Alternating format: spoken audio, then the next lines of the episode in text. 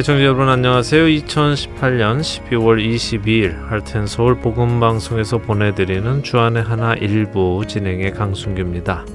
지난 한 주도 하나님을 믿지 않은 죄를 회개하여 모든 상황에서 하나님을 믿으신 여러분들 되셨으리라 믿습니다. 말씀드린 대로 오늘은 12월 22일 방송입니다. 연말 특집 방송이지요. 매년 연말 특집 방송에서는 올 한 해 있었던 일들과 설문조사 결과 그리고 내년의 계획을 여러분들과 나누는 시간을 가지고 있습니다. 오늘 연말 특집 방송도 은혜 넘치는 시간이 되기를 소망하면서 시작을 해 봅니다. 저와 함께 진행해 주실 분들 모셨습니다. 각자 소개를 부탁드립니다. 여러분 안녕하세요. 주안의 하나 2부를 담당하고 있는 김민석입니다. 네, 청자 여러분 안녕하세요. 주안의 하나 3부 담당하고 있는 민경은입니다. 네, 두 분 반갑습니다. 뭐, 반갑습니다. 네. 민경훈 아나운서는 뭐 저와 함께 야곱의 하나님도 진행하시고 또 3부에서 세상 속 그리스도인도 진행하고 계셔서 늘 음성 듣고 있지만 특별히 김민석 아나운서는 많은 분들이 반가워하실 것 같습니다. 그러게요. 서신서 읽기 프로그램 마치시고 지금 잠시 쉬고 계시잖아요. 네, 오랜만에 인사드립니다. 뭐 2부 속에서 잠시 목소리는 나오지만 현재는 다음 프로그램 구상하느라 쉬고 있죠. 예, 뭐 다음 프로그램이래야 얼마 남지 않았습니다. 그러게 말입니다. 10월 달에 방송을 잠시 내려놓게 되면서 여유가 좀 있을 줄 알았는데 벌써 음. 1월 방송 녹음이 시작되었으니 정말 바쁩니다. 네, 말씀하신 김에 내년 1월에 새로 선보이실 프로그램 설명을 좀 해주시면 좋겠어요. 아, 아, 예. 올해 신약의 서신서의 배경을 다루었던 서신서 읽기가 많은 분들이 도움이 되셨다고 하셨어요. 네. 사실 서신서 읽기를 제작한 이유는 서신서 읽기의 내용을 들으시고 성경을 읽으실 때 성경의 이해도가 깊어지시기를 기대한 것이었잖아요. 그렇죠. 그래서 이번에는 구약에서 왕들의 이야기를 다루어 보려고 합니다. 네. 뭐 우리 대부분이 이스라엘의 왕 하면 사울 왕, 다윗 왕, 솔로몬 왕까지는 대부분이 다 아시는데 그 후로 남유다와 북이스라엘로 나뉘면서는 잘 모르는 분들이 많으시잖아요. 그렇죠. 저부터도 잘 모르고요. 그래서 이번에는 그 왕들의 이야기를 다루면서 이스라엘의 역사를 한번 정리를 해보면 좋겠다는 생각에서 현재 준비 중입니다. 네, 이번에도 많은 도움이 되는 프로그램이 될 줄로 믿고 기도합니다. 예, 어, 이야기 나온 김에 민경은 아나운서도 현재 진행하고 계신 세상 속 그리스도인 후속으로 준비 중인 프로그램이 있으시죠? 네. 이, 이왕 시작한 거 1월부터 시작되는 프로그램 소개를 조금 해드리고 넘어갈까요? 네, 그럴까요? 네, 저도 세상 속 그리스도인 다음으로 새 프로그램을 준비 중에 있는데요. 믿음의 연단이라는 프로그램입니다. 네. 하나님께서 성도들을 택하시고 그 성도들이 하나님의 뜻에 합당한 사람이 되어 가도록 연단에 나가실 때 그 연단이 어떤 모습으로 나타나며 그러한 연단 속에서 우리는 어떤 마음과 반응으로 응해야 하는가를 음. 성경 속에서 인물들을 찾아보며 배워가 보려 합니다. 예, 이를 통해서 우리 믿는 자들이 주 안에서 더욱 성숙해져 가겠군요. 네, 그런 소망을 품고 제작 중에 있습니다. 어, 참 야곱의 하나님도 이제 다음 주면 끝이 나는데요. 음. 그 다음에는 어떤 프로그램을 준비 중이신지 많은 분들이 궁금해하실 것 같아요. 예, 야곱의 하나님이 다음 주면 끝이 나지요. 네. 예, 창세기 12장부터 50장까지 한 절씩 읽어가면서 그 내용을 살펴보았습니다. 어, 많은 분들이 올해 설문조사에서 아브라함의 하나님과 이 야곱의 하나님을 통해서 성경을 깊이 보게 되셨다는 답변을 주셨지요. 네, 사실 그렇게 한 절 한 절 성경을 읽어가며 그 뜻을 생각하는 기회가 많지 않았는데 음. 야곱의 하나님을 통해서 그런 기회를 가질 수 있어서 참 좋았습니다. 네, 조금 후에 설문조사 내용을 나누어 드릴 때도 언급을 해드리겠지만 많은 분들이 성경을 깊이 볼 수 있는 프로그램을 원한다고 하셨습니다. 어, 그래서 이번엔 야곱의 하나님 후속으로는요 사사기 강해를 준비 중입니다. 어, 사사기는 제가 개인적으로 참 좋아하는 책이기도 합니다. 뭐 성경의 모든 책이 다 마찬가지이지만 사사기의 경우 죄인된 우리의 모습과 또 구원하시는 하나님의 모습을 더욱 신랄하게 볼 수 있어서 그렇습니다. 그리고 그 이후에 연결되는 루키까지 함께 보면요. 우리가 하나님의 은혜를 더욱 깊이 깨달을 수 있지요. 그래서 사사기를 먼저 여러분들과 함께 나누고요. 이어서 루키까지 나눌 계획을 가지고 있습니다. 여러분들의 많은 기도를 부탁을 드립니다. 우리 모두가 프로그램들을 통해서 하나님을 더욱 알아가고 또 알아간 만큼 또 성숙한 신앙인들이 될 수 있도록 해주시라고요. 또 저희들도 열심히 기도하며 최선을 다해 준비하도록 하겠습니다. 첫 찬양 함께 하시고요. 이야기 나누도록 하겠습니다.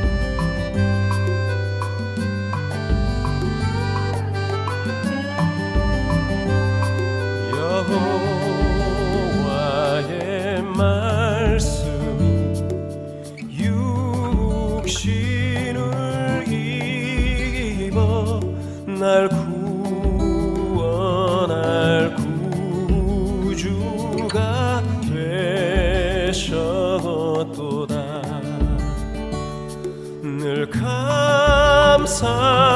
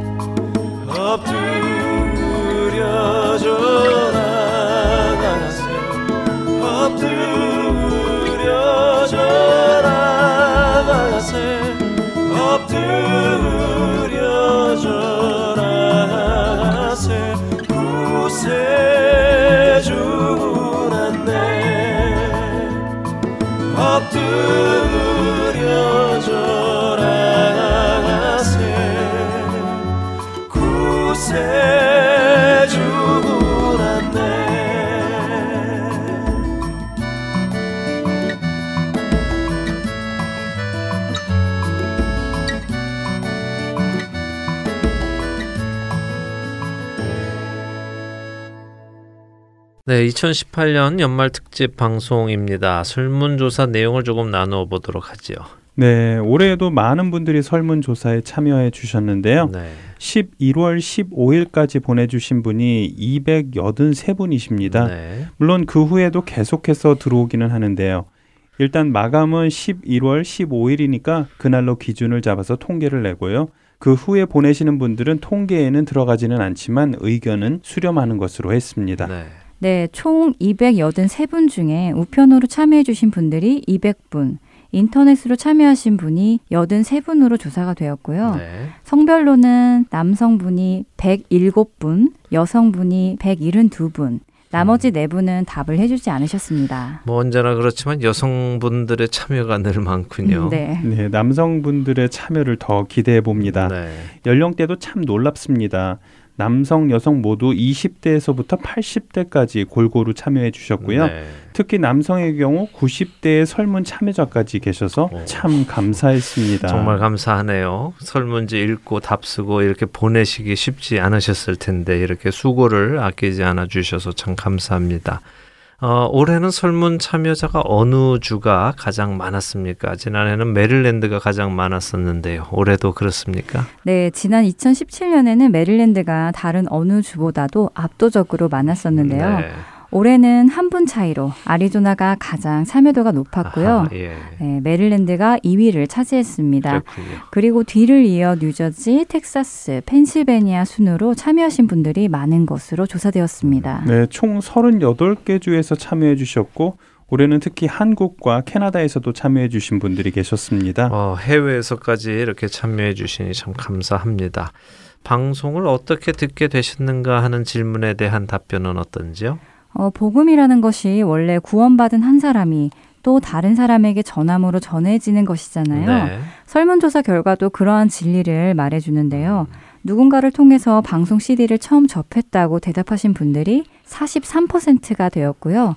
마켓이나 한인업소에서 CD를 직접 픽업하신다는 분도 41%가 됩니다. 네.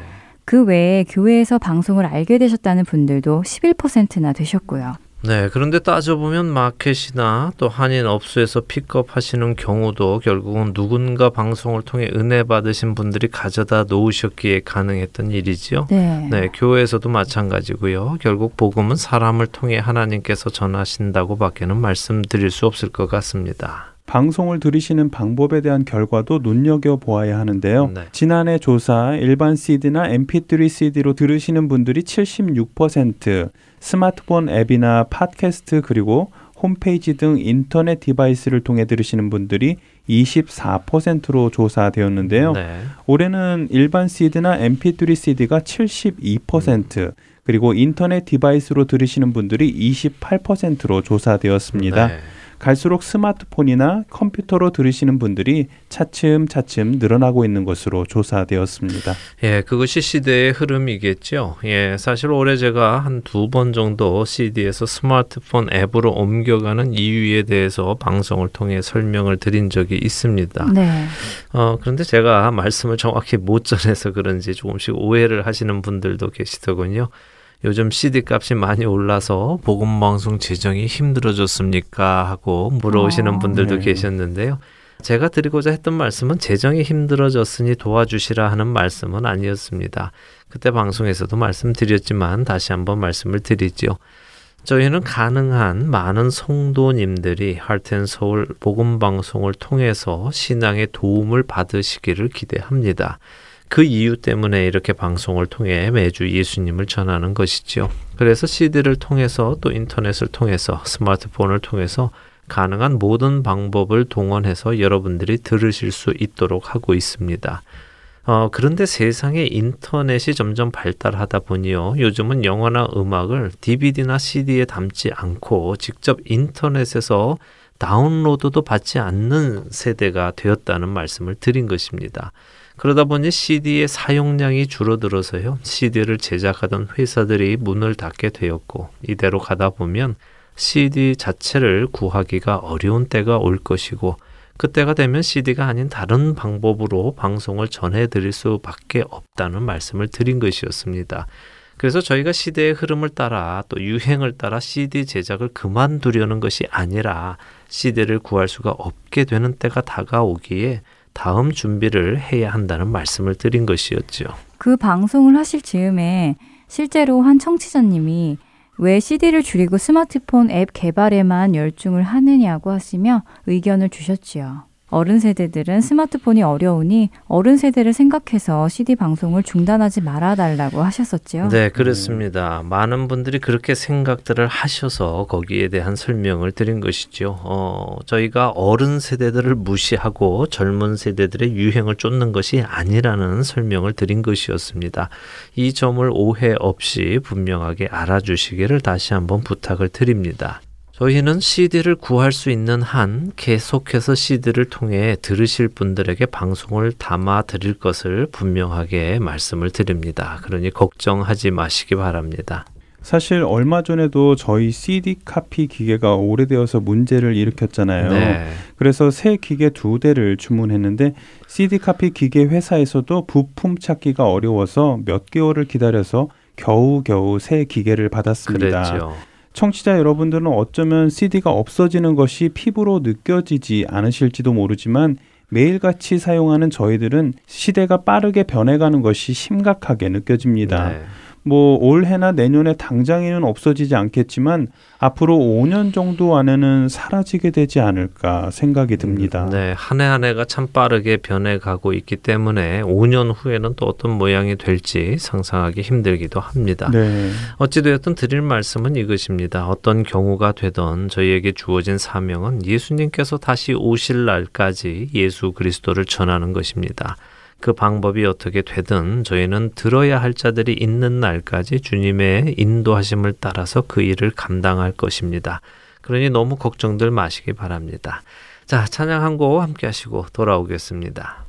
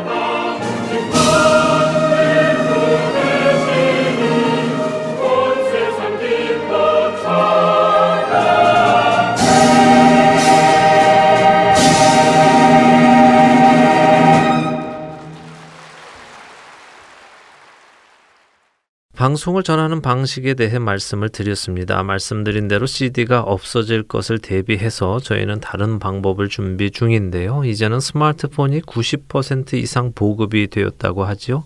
10명에 9명은 스마트폰을 쓰는 시대인 것입니다. 그래서 스마트폰을 통해서 방송을 들으실 수 있도록 스마트폰 앱을 개발해서 몇 년 전부터 사용 중인데요. 근데 이 스마트폰 앱이 저희의 입맛에 딱 맞지가 않지요. 네. 현재 사용 중인 하트앤소울 복음방송 스마트폰 앱은 앱 회사에서 임의로 만들어 놓은 프로그램 위에 저희가 필요한 기능을 덧붙인 것이라서요. 앱 회사가 만들어 놓은 기능 외에는 사용할 수가 없습니다. 네. 그래서 많은 분들이 불편을 호소하고 계시기도 합니다. 네, 이번 설문조사에도 그런 불편 호소가 있었는데요. 방송을 듣다가 전화가 와서 받으시고 나면 방송을 처음부터 다시 들어야 하는 불편이 있다고 하시기도 하셨고요. 네. 방금 들은 내용을 몇 초만 앞으로 돌려서 다시 듣고 싶으신데 그렇게 하기가 참 불편하다는 음. 분들도 계셨습니다. 네. 그래도 대부분의 분들은 앱 사용이 훨씬 편하다고 답해 주시기도 하셨죠. 예, 그래서 이번에 저희가 몇 년을 고민하며 여기저기 묻고 찾고 찾다가 드디어 찾게 되었죠. 바로 할텐 서울 복음 방송 스마트폰 앱을 저희가 원하는 대로 제작을 해줄 회사입니다. 한국에 있는 회사인데요. 꽤 많은 돈을 투자해서 이 작업을 시작을 했습니다. 애청자 여러분들이 원하시는 모든 기능을 다 넣고요. 또 저희가 원하는 기능까지 다 넣어서 제작 중입니다. 아마 2019년 상반기 중에는 선을 뵐 수 있을 것 같습니다. 이를 위해서 기도해 주시기를 또 부탁을 드립니다. 복음을 잘 전하는 스마트폰 앱이 되고요. 또 필요한 재정도 채워지도록 기도를 해 주시기를 바랍니다.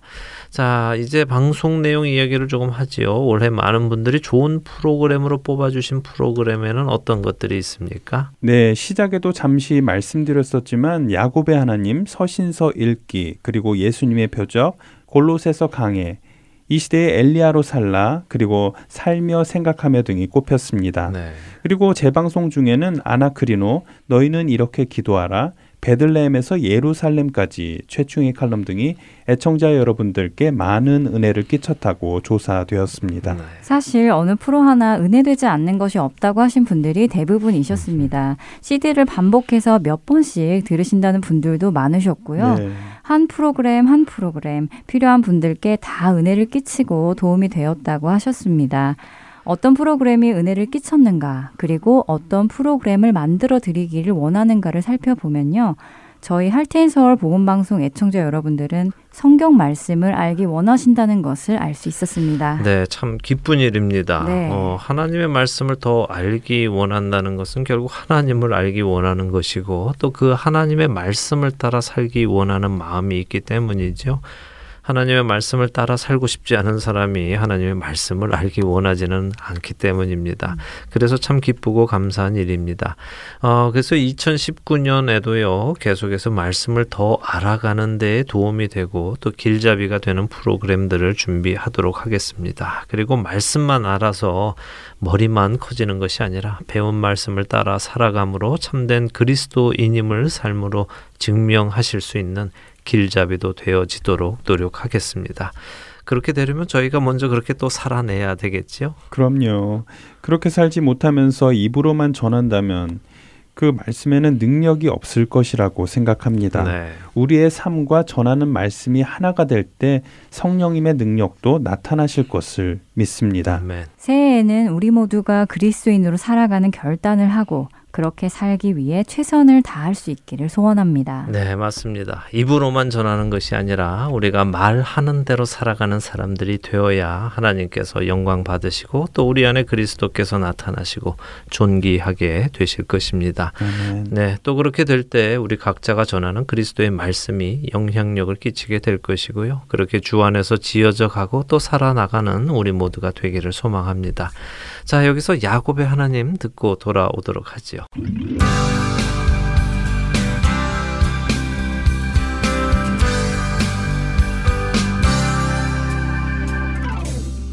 애청자 여러분 안녕하세요. 야곱의 하나님 진행의 민경훈입니다. 네, 여러분 안녕하세요. 강승규입니다. 지난 시간에 야곱이 바로 왕을 만나서 축복을 하는 장면을 보았고 요셉이 애굽의 토지법을 만드는 것을 창세기 47장을 통해 보았습니다. 네, 보통 권력이 있는 사람들은 자신들의 권력을 이용해서 약한 자들의 재물을 빼앗고 또 억압하는 것이 우리 죄인된 인간들의 본성이라면 하나님의 사람인 요셉은 하나님의 성품을 따라서 자신에게 있는 권세를 사용하여 백성들이 살아갈 수 있는 방도를 만들어 주고 또 그런 진실한 마음이 백성들에게 전달이 되니 백성들이 자원해서 바로의 종이 되는 것을 보았습니다. 그래서 우리도 자원하여 예수 그리스도의 종이 되어야 한다고 하셨어요. 네, 맞습니다. 억지로 종이 되어서 예수님을 섬기는 것이 아니라요. 나의 주인이신 예수님이 너무 좋으신 분이기 때문에 그 주인님이 나를 사랑하시기 때문에 그 주인의 말씀을 따라 사는 것이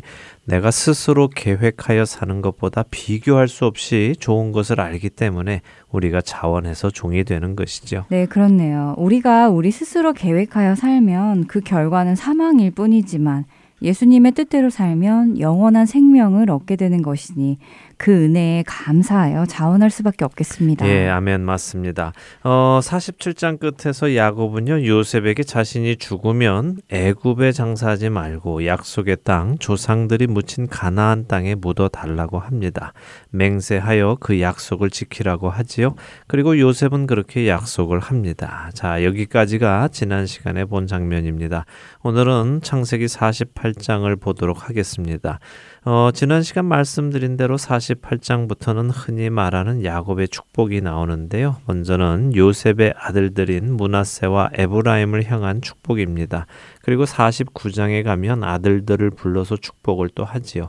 하지만 그 내용은 사실 축복이라고 하기에는 어려워 보이기도 합니다. 어떤 말씀들은 마치 저주처럼 보이기도 하지요.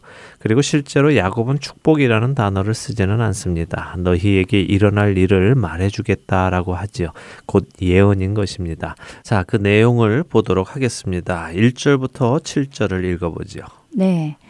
이 일 후에 어떤 사람이 요셉에게 말하기를 내 아버지가 병들었다 하므로 그가 곧 두 아들 문하세와 에브라임과 함께 이르니. 어떤 사람이 야곱에게 말하되 내 아들 요셉이 내게 왔다 하매 이스라엘이 힘을 내어 침상에 앉아 요셉에게 이르되 이전에 가나안 땅 루스에서 전능하신 하나님이 내게 나타나사 복을 주시며 내게 이르시되 내가 너로 생육하고 번성하게 하여 내게서 많은 백성이 나게 하고 내가 이 땅을 내 후손에게 주어 영원한 소유가 되게 하리라 하셨느니라. 내가 애굽으로 와서 내게 이르기 전에 애굽에서 내가 낳은 두 아들 에브라임과 문하세는 내 것이라. 르우벤과 시므온처럼 내 것이 될 것이요. 이들 후에 내 소생은 내 것이 될 것이며 그들의 유산은 그들의 형의 이름으로 함께 받으리라. 내게 대하여는 내가 이전에 바단에서 올 때에 라헬이 나를 따르는 도중 가나안 땅에서 죽었는데 그곳은 에브라까지 길이 아직도 먼 곳이라. 내가 거기서 그를 에브라 길에 장사하였느니라. 에브라스는 곧 베들레헴이라. 네. 어, 이제 야곱의 마지막이 온 것 같네요. 뭐랄까, 뭉클하다고나 할까요? 감동적이라고나 할까요? 그런 느낌이 드네요. 네, 스스로 복을 움켜쥐기 위해 먼 길을 돌아 돌아 험난한 삶을 살아온 그가 결국은 하나님의 말씀에 순종하여 살아가는 것이 복임을 깨닫고는 그의 삶을 마감하게 되는 것이 하나님의 오래 참으시고 포기하지 않으시는 놀라우신 은혜와 함께 한 영혼이 주 안에서 구원을 얻는 것이 얼마나 쉽지 않은 일이고 또한 귀한 일인지도 볼 수 있습니다. 네. 야곱이 병이 들었다는 소식에 요셉이 두 아들을 데리고 왔습니다. 아마도 야곱은 요셉과는 떨어진 곳에 살았겠지요. 야곱은 고센 땅에 살았을 것이고요. 요셉은 바로가 있는 왕궁 근처에 살았겠지요. 아들과 손자의 방문에 야곱은 힘을 내어 침상에 앉았다고 합니다. 그리고는 자신의 살아온 이야기를 해줍니다. 예전에 내가 가나안 땅 루스에 살 때 하나님이 나타나셔서 내게 복을 주셨다고 하지요. 네, 그런데 루스는 어디인가요? 어, 루스는요 예전에 창세기 28장 읽을 때도 잠깐 언급이 됐는데요. 베델의 옛 이름입니다. 아. 어, 야곱이 아버지 집을 떠나서 하란으로 가던 때에 돌을 가져다가 잠을 청하던 그곳이지요. 어, 꿈에 사닥다리가 하늘에 닿았고 천사들이 오르락 내리락 하는 것을 본 곳이군요. 네, 그렇죠. 어, 야곱이 하나님을 처음 만난 곳입니다. 음. 그때 하나님께서는 야곱에게 내가 너로 생육하고 번성하게 해 주겠다고 약속을 하셨고요. 이 땅을 내게 주겠다고 약속하셨지요. 야곱은 그 이야기를 하며 요셉의 두 아들, 그러니까 문하세와 에브라임을 자신의 양자로 삼겠다고 이야기를 하는 것입니다. 손자를 아들로 삼겠다는 것이군요. 네. 어, 특이하네요. 특이하지요. 네. 예, 여기서 야곱의 말을 다시 한번 잘 생각해 보아야 하는데요. 어, 야곱은 요셉의 두 아들 문하세와 에브라임이 루벤과 시므온처럼 내 것이 될 것이라고 말을 합니다. 언뜻 들으면 야곱이 에브라임과 문하세를 루벤이나 시므온처럼 아들을 삼겠다라고 말하는 것처럼 들리는데요. 그런데 그보다 더 깊은 뜻이 있습니다. 루벤은 야곱의 첫 아들이지요. 시므온은 둘째 아들입니다. 네. 그러니까 야곱은 문하세와 에브라임에게 장자권이 넘어간다는 말을 하고 있는 것입니다. 우리가 다음 주에 살펴볼 창세기 49장에 실제로 야곱은 루벤과 시므온 그리고 셋째 아들 레위가 장자권을 잊지 못하는 이유를 설명을 합니다. 그리고 넷째 아들 유다는 왕권을 가지기 때문에 에브라임과 문하세가 야곱의 장자권을 받게 되지요. 어, 역대상 5장 1절과 2절을 한번 읽어 주시죠. 역대상 5장 1절과 2절이요? 네. 네, 알겠습니다. 이스라엘의 장자 루우벤의 아들들은 이러하니라. 루우벤은 장자라도 그의 아버지의 침상을 더럽혔으므로 장자의 명분이 이스라엘의 아들 요셉의 자손에게로 돌아가서 족보의 장자의 명분대로 기록되지 못하였느니라. 유다는 형제보다 뛰어나고 주권자가 유다에게서 났으나 장자의 명분은 요셉에게 있으니라. 네. 음, 이스라엘의 장자의 명분이 요셉에게 있다고 하시네요. 그렇습니다. 요셉에게 장자의 명분이 있죠. 그리고 에브라임과 문하세가 요셉의 아들들이고요. 장자권의 특징 중에 하나는 유산을 다른 형제들보다 두 배로 받는다는 것이죠. 실제로 이스라엘이 가나안 땅에 들어갈 때 에브라임과 문하세는 다른 형제들보다 더 많은 땅을 받게 됩니다. 음. 야곱은 이렇게 설명한 후에 요셉에게 너의 두 아들은 나의 아들이 되고 이제부터 네가 낳는 아들들은 너의 아들이 되도록 해라 하고 6절에 말을 합니다. 그리고 7절에는 사랑했던 아내 요셉의 친어머니인 라헬 이야기를 하면서 그녀가 일찍 죽은 것에 대한 안타까움과 슬픔을 다시 한번 이야기합니다. 자, 이번에는 8절부터 20절을 읽도록 하죠. 이스라엘이 요셉의 아들들을 보고 이르되 이들은 누구냐? 요셉이 그의 아버지에게 아뢰되 이는 하나님이 여기서 내게 주신 아들들이니이다. 아버지가 이르되 그들을 데리고 내 앞으로 나아오라. 내가 그들에게 축복하리라. 이스라엘의 눈이 나이로 말미암아 어두워서 보지 못하더라. 요셉이 두 아들을 이끌어 아버지 앞으로 나아가니 이스라엘이 그들에게 입맞추고 그들을 안고 요셉에게 이르되 내가 내 얼굴을 보리라고는 생각하지 못하였더니 하나님이 내게 네 자손까지도 보게 하셨도다.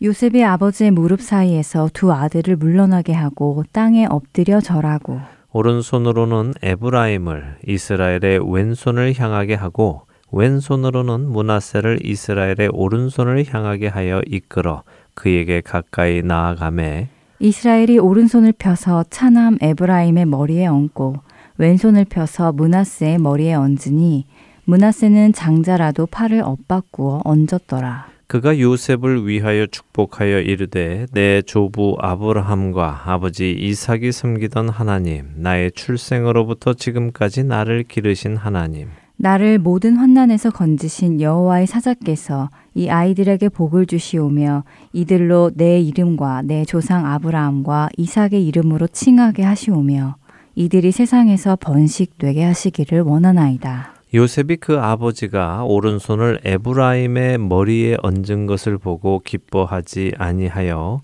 아버지의 손을 들어 에브라임의 머리에서 문하세의 머리로 옮기고자 하여 그의 아버지에게 이르되 아버지여 그리 마옵소서. 이는 장자이니 오른손을 그의 머리에 얹으소서 하였으나. 그의 아버지가 허락하지 아니하며 이르되 나도 안다 내 아들아 나도 안다 그도 한 족속이 되며 그도 크게 되려니와 그의 아우가 그보다 큰 자가 되고 그의 자손이 여러 민족을 이루리라 하고 그날에 그들에게 축복하여 이르되 이스라엘이 너로 말미암아 축복하기를 하나님이 내게 에브라임 같고 문하세 같게 하시리라 하며 에브라임을 문하세보다 앞세웠더라. 자, 예전에 아버지 이삭이 눈이 어둡게 되었었는데 야곱도 지금 눈이 어두워졌습니다. 야곱은 요셉의 아들들을 보며 이들이 누구냐 하고 묻지요. 요셉은 하나님께서 이곳에서 제게 주신 아들들입니다 하고 대답을 하지요. 그러자 야곱이 자신이 그들을 축복하겠다고 합니다. 그리고는 그들을 끌어안고 입을 맞추는데요. 11절의 야곱의 말은 저는 개인적으로 참 멋지다고 생각을 합니다. 내가 요셉의 얼굴을 볼 것이라고 생각하지 못했는데 요셉의 얼굴은 물론 요셉의 자손까지도 보았다고 말을 하죠. 왜 이 말이 멋진가 하면요. 야곱의 이 말이 곧 하나님을 표현하는 말이기 때문입니다.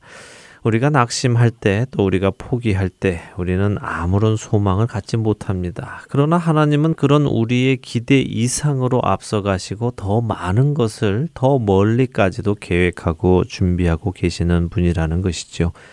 야곱은 요셉의 얼굴도 볼 수 없을 것이라고 포기를 했지만 하나님은 야곱이 요셉의 얼굴뿐 아니라 요셉의 자손의 얼굴까지 보게 하시는 분이시라는 음. 것입니다. 애청자 여러분들도 이런 하나님을 믿으시고 기대하시며 살아가시기를 바랍니다. 아, 정말 그렇군요. 우리의 기대보다 더 멀리까지 계획하시고 준비하시는 그 하나님을 체험하는 우리 모두가 되기를 바랍니다. 네, 그렇게 되기를 바랍니다. 자, 요셉이 두 아들을 세우는데요. 아버지의 오른손 앞에 장자인 문하세를 세우고요. 왼손 앞에 둘째 아들인 에브라임을 세웁니다. 문하세가 장자의 축복을 받도록 세운 것이죠. 그런데 야곱은 자신의 오른손 앞에 있는 장자 문하세에게 오른손을 올리는 것이 아니라 왼손을 올리고 자신의 오른손은 왼쪽에 있는 차자 에브라임에게 올리는 것입니다. 그리고는 축복을 하지요. 하나님께 축복을 기원하는 것입니다. 자, 우리가 어떤 한 사람의 신앙을 엿보려면요, 그의 기도를 들어보면 대충 알 수 있습니다. 어, 그 사람의 기도 속에 그 사람의 영적 상태와 현재 상태가 배어 나오게 되어 있습니다. 야곱의 기도를 잘 들어보세요. 내 조부 아브라함과 아버지 이삭이 섬기던 하나님, 그 하나님이 이제는 나의 출생으로부터 지금까지 나를 기르신 하나님으로 호칭되고 있습니다. 하나님이 나의 하나님이시라는 고백이 나온다는 말씀이군요. 그렇죠. 야곱은 이전에 하나님을 부를 때요. 내 아버지의 하나님, 내 조부의 하나님 이렇게 불렀었습니다. 네. 나의 조상의 하나님이시기는 했지만 내 하나님은 아니셨죠. 그러나 이제는 나의 하나님이라는 것입니다. 내가 태어날 때부터 오늘 죽음이 가까운 이 날까지 나를 기르신 분이 바로 그 하나님이라는 것을 그는 지금 고백하고 있는 것입니다. 그리고 16절에는 그분이 나를 모든 환난에서 건지셨다고까지 고백을 하죠. 바로 그 하나님, 아브라함의 하나님, 이삭의 하나님, 그리고 오늘 나의 하나님이신 그 여호와 하나님이 이제는 이 아이들에게 복을 주시라고 그는 간청하고 있는 것입니다. 하나님의 자녀로 대를 잇는 축복을 기원하는군요. 네. 야곱의 변화한 모습 어, 정말 멋집니다. 네, 야곱도 멋지고요. 또 그렇게 만드신 하나님도 멋지시지요. 네. 예, 자 이렇게 야곱이 축복을 시작하니까 요셉이 걱정이 됐습니다. 왜냐하면 장자인 문하세를 오른손으로 음. 축복하지 않고 왼손으로 하고 차자인 에브라임에게 오른손으로 축복을 하니까 말입니다. 성경은 요셉이 그것을 기뻐하지 않았다고 기록하고 있네요. 네, 요셉이 아버지의 오른손이 에브라임 위에 얹은 것을 보고 기뻐하지 않았다고 기록하셨지요. 어, 어떤 번역본들은요, 요셉이 아버지의 그런 행동을 못마땅했다고 번역하기도 하는데요. 어, 저는 요셉이 아버지가 장남과 차남을 바꾸어서 축복한 사실이 못마땅했다고 해석하기보다는요. 이제 눈이 어두워져서 잘 보이지 않아서 아이들도 못 알아보신다고 생각이 되니까 그 사실이 기쁘지 않았던 것이라고 봅니다. 그러니까 요셉이 아버지의 연로함을 보고 근심하는 것이죠. 아, 이제 아버지의 마지막이 가깝구나 하면서 그 마음이 무거워진 겁니다. 그래서 아버지의 손을 요셉이 바꾸어 드리려고 잡으며 말합니다. 아버지, 얘가 장자예요. 문하세는 여기 있습니다. 얘에게 오른손을 얹으셔야죠. 하지요. 그런데 야곱이 말합니다. 나도 안다. 아들아, 나도 알아. 일부러 그러는 거야. 내가 다 뜻이 있어서 그러는 거야. 문하세도 축복을 받지만 에브라임이 더 큰 축복을 받는다라고 합니다. 이것은 야곱이 개인적으로 축복을 해주는 것이 아니라는 말씀입니다. 음. 야곱의 아버지 이삭도 눈이 어두웠었죠. 그래서 그는 야곱이 에서인 줄 알고 축복을 해주었지만 야곱이 축복을 받았습니다. 네. 지금의 야곱도 눈이 어둡지만 장자와 차자를 정확히 알고 그는 차자에게 장자의 축복을 해주고 있습니다. 결국 축복은 사람이 주는 것이 아니라 하나님께서 주신다는 것입니다. 인간이 어쩌지 못한다는 것이죠. 지금 야곱은 하나님의 뜻 안에서 그분의 인도하심 아래에서 이 거룩한 축복을 행하고 있는 것입니다. 자, 이제 나머지 두 절을 읽어 주세요. 네, 창세기 48장 21절과 22절입니다. 이스라엘이 요셉에게 또 이르되 나는 죽으나 하나님이 너희와 함께 계시사 너희를 인도하여 너희 조상의 땅으로 돌아가게 하시려니와 내가 내게 내 형제보다 세겜 땅을 더 주었나니 이는 내가 내 칼과 활로 아무리 족속의 손에서 빼앗은 것이니라. 네, 이제 야곱은 앞으로 있을 일에 대한 예언을 해 줍니다. 나는 이렇게 죽지만 하나님께서 너희를 인도하셔서 약속의 땅으로 조상의 땅으로 돌아가게 하실 것이다. 그리고 너에게는 다른 형제들보다 세겜 땅을 더 준다. 이렇게 말을 하지요. 네, 세겜이라면 예전에 디나가 강간을 당했던 곳 아닌가요? 맞습니다. 그때 아들들이 세겜의 남자들을 다 치고 노량물을 가지고 왔지요. 네. 예, 야곱은 그 이야기를 지금 칼과 활로 아모리 족속의 손에서 뺏은 것이라고 표현을 하는 것입니다. 어, 사실 세겜 땅은요 요셉에게 아주 특별한 곳일 것입니다. 왜냐하면 형들이 세겜에 가서 양을 쳤고 그래서 요셉이 형들을 찾아 나섰다가 팔리게 됐고 오늘 이 애굽에까지 오게 된 것이 아닙니까? 그렇죠. 그래서 요셉에게는 이 세겜이 아주 특별한 곳일 것입니다. 요셉은 훗날 여호수아 24장 32절에 보면요. 이 세겜 땅에 장사된다고 나옵니다. 그래서 야곱의 유언이 또 예언이 실현이 되는 것이죠. 자, 오늘은 창세기 48장을 보았는데요. 야곱이 이스라엘로 변한 모습이 아주 잘 나타나 있습니다. 비로소 하나님의 계획하심이 온전히 그에게 일어난 것입니다. 저희를 포함한 우리 애청자 여러분 한 분한 한 분이 비록 시간이 걸린다 하더라도 하나님의 계획 속에서 이렇게 온전히 하나님을 믿고 의지하고 더 나아가 성령에 충만한 사람들이 되시기를 소망합니다. 시간도 중요하지만요, 시간보다는 나의 믿음이 진정한 믿음인가, 정말 하나님을 경험해서 얻은 믿음인가, 이것이 더 중요할 것입니다. 여러분 한 분한 한 분에게 이러한 축복이 함께 하시기를 기도드립니다. 네, 아멘입니다. 어, 연말도 다가오고 또 창세기의 마지막도 이렇게 다가오니까요. 왠지 은혜가 더한 것 같아요. 네. 뭐랄까 하나님의 시작하심은 반드시 결말을 맺는다라는 그런 생각이 많이 드네요. 네. 야곱의 하나님, 이제 다음 시간이면 마치게 되는데요. 끝까지 주 안에서 잘 마칠 수 있기를 소원합니다. 네, 한 주간도 주 안에서 잘 마무리하시는 여러분들 되시기 바라고요. 저희는 다음 주에 다시 찾아뵙겠습니다. 안녕히 계십시오. 안녕히 계세요.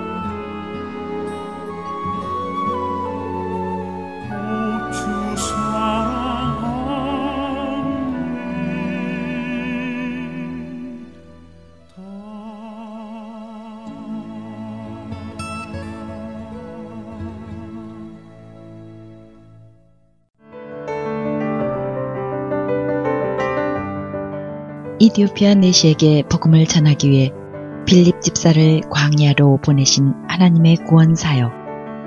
지금도 그 구원의 역사는 일어나고 있습니다.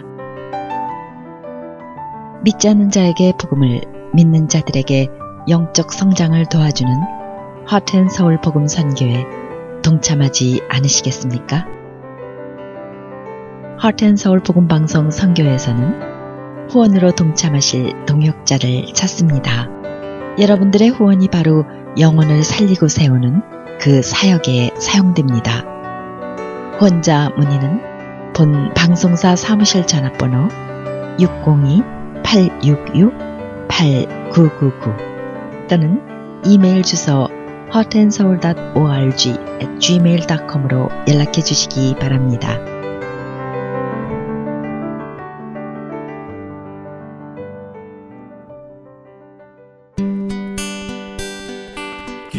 소식 사랑으로 땅끝까지 전하는 아랜소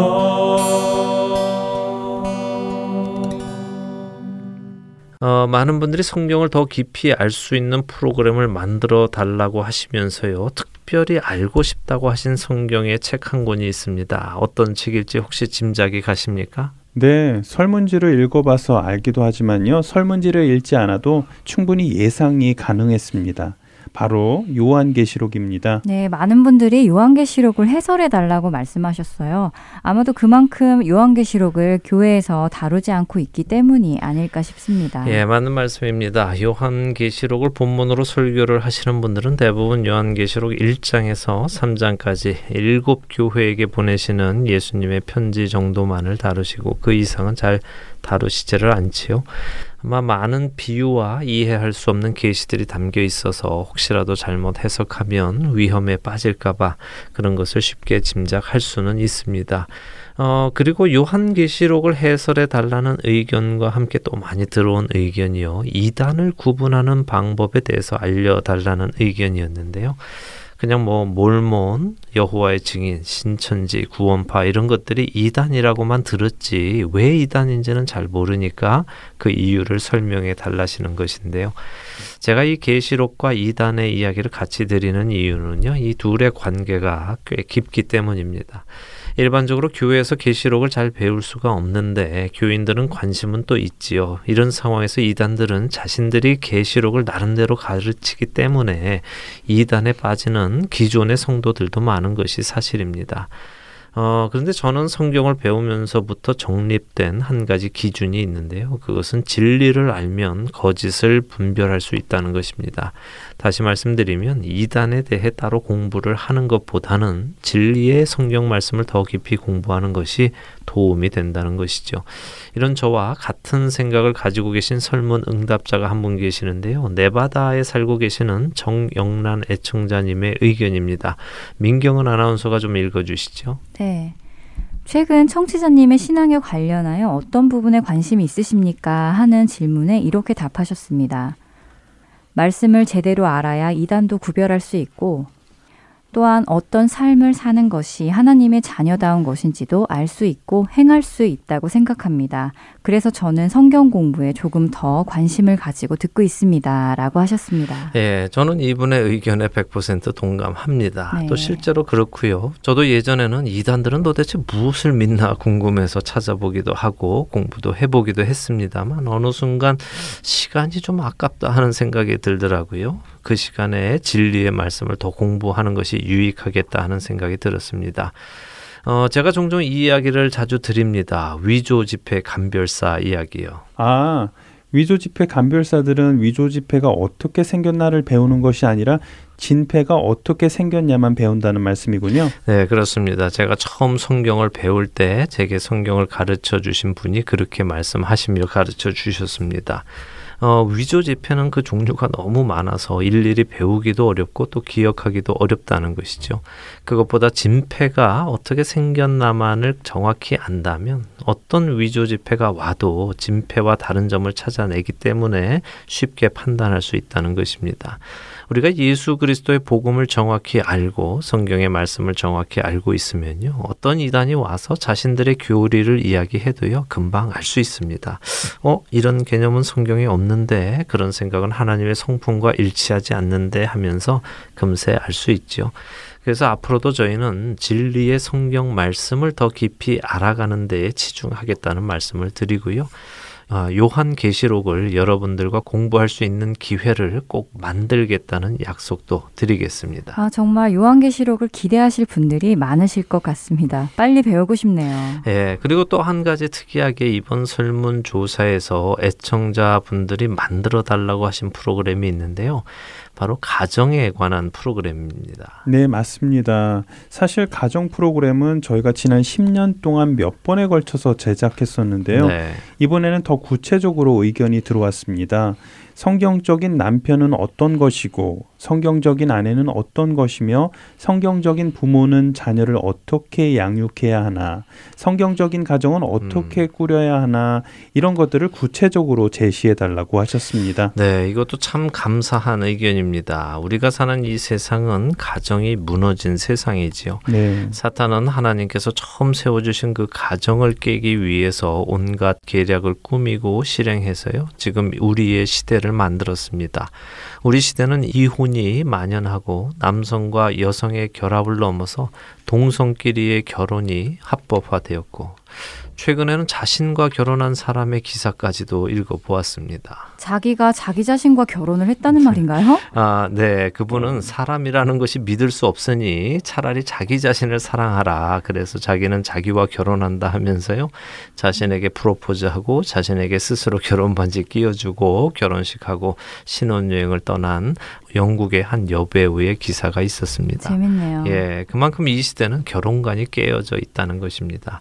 어, 그런데 우리 청취자 여러분들이 이런 세태 속에서 성경적인 결혼관을 알고 싶다고 하시는 것은 그만큼 가정을 회복시키고 그 가정의 주인이 주님 되시기를 갈망하는 데서 생겨난 것이라고 저는 믿습니다.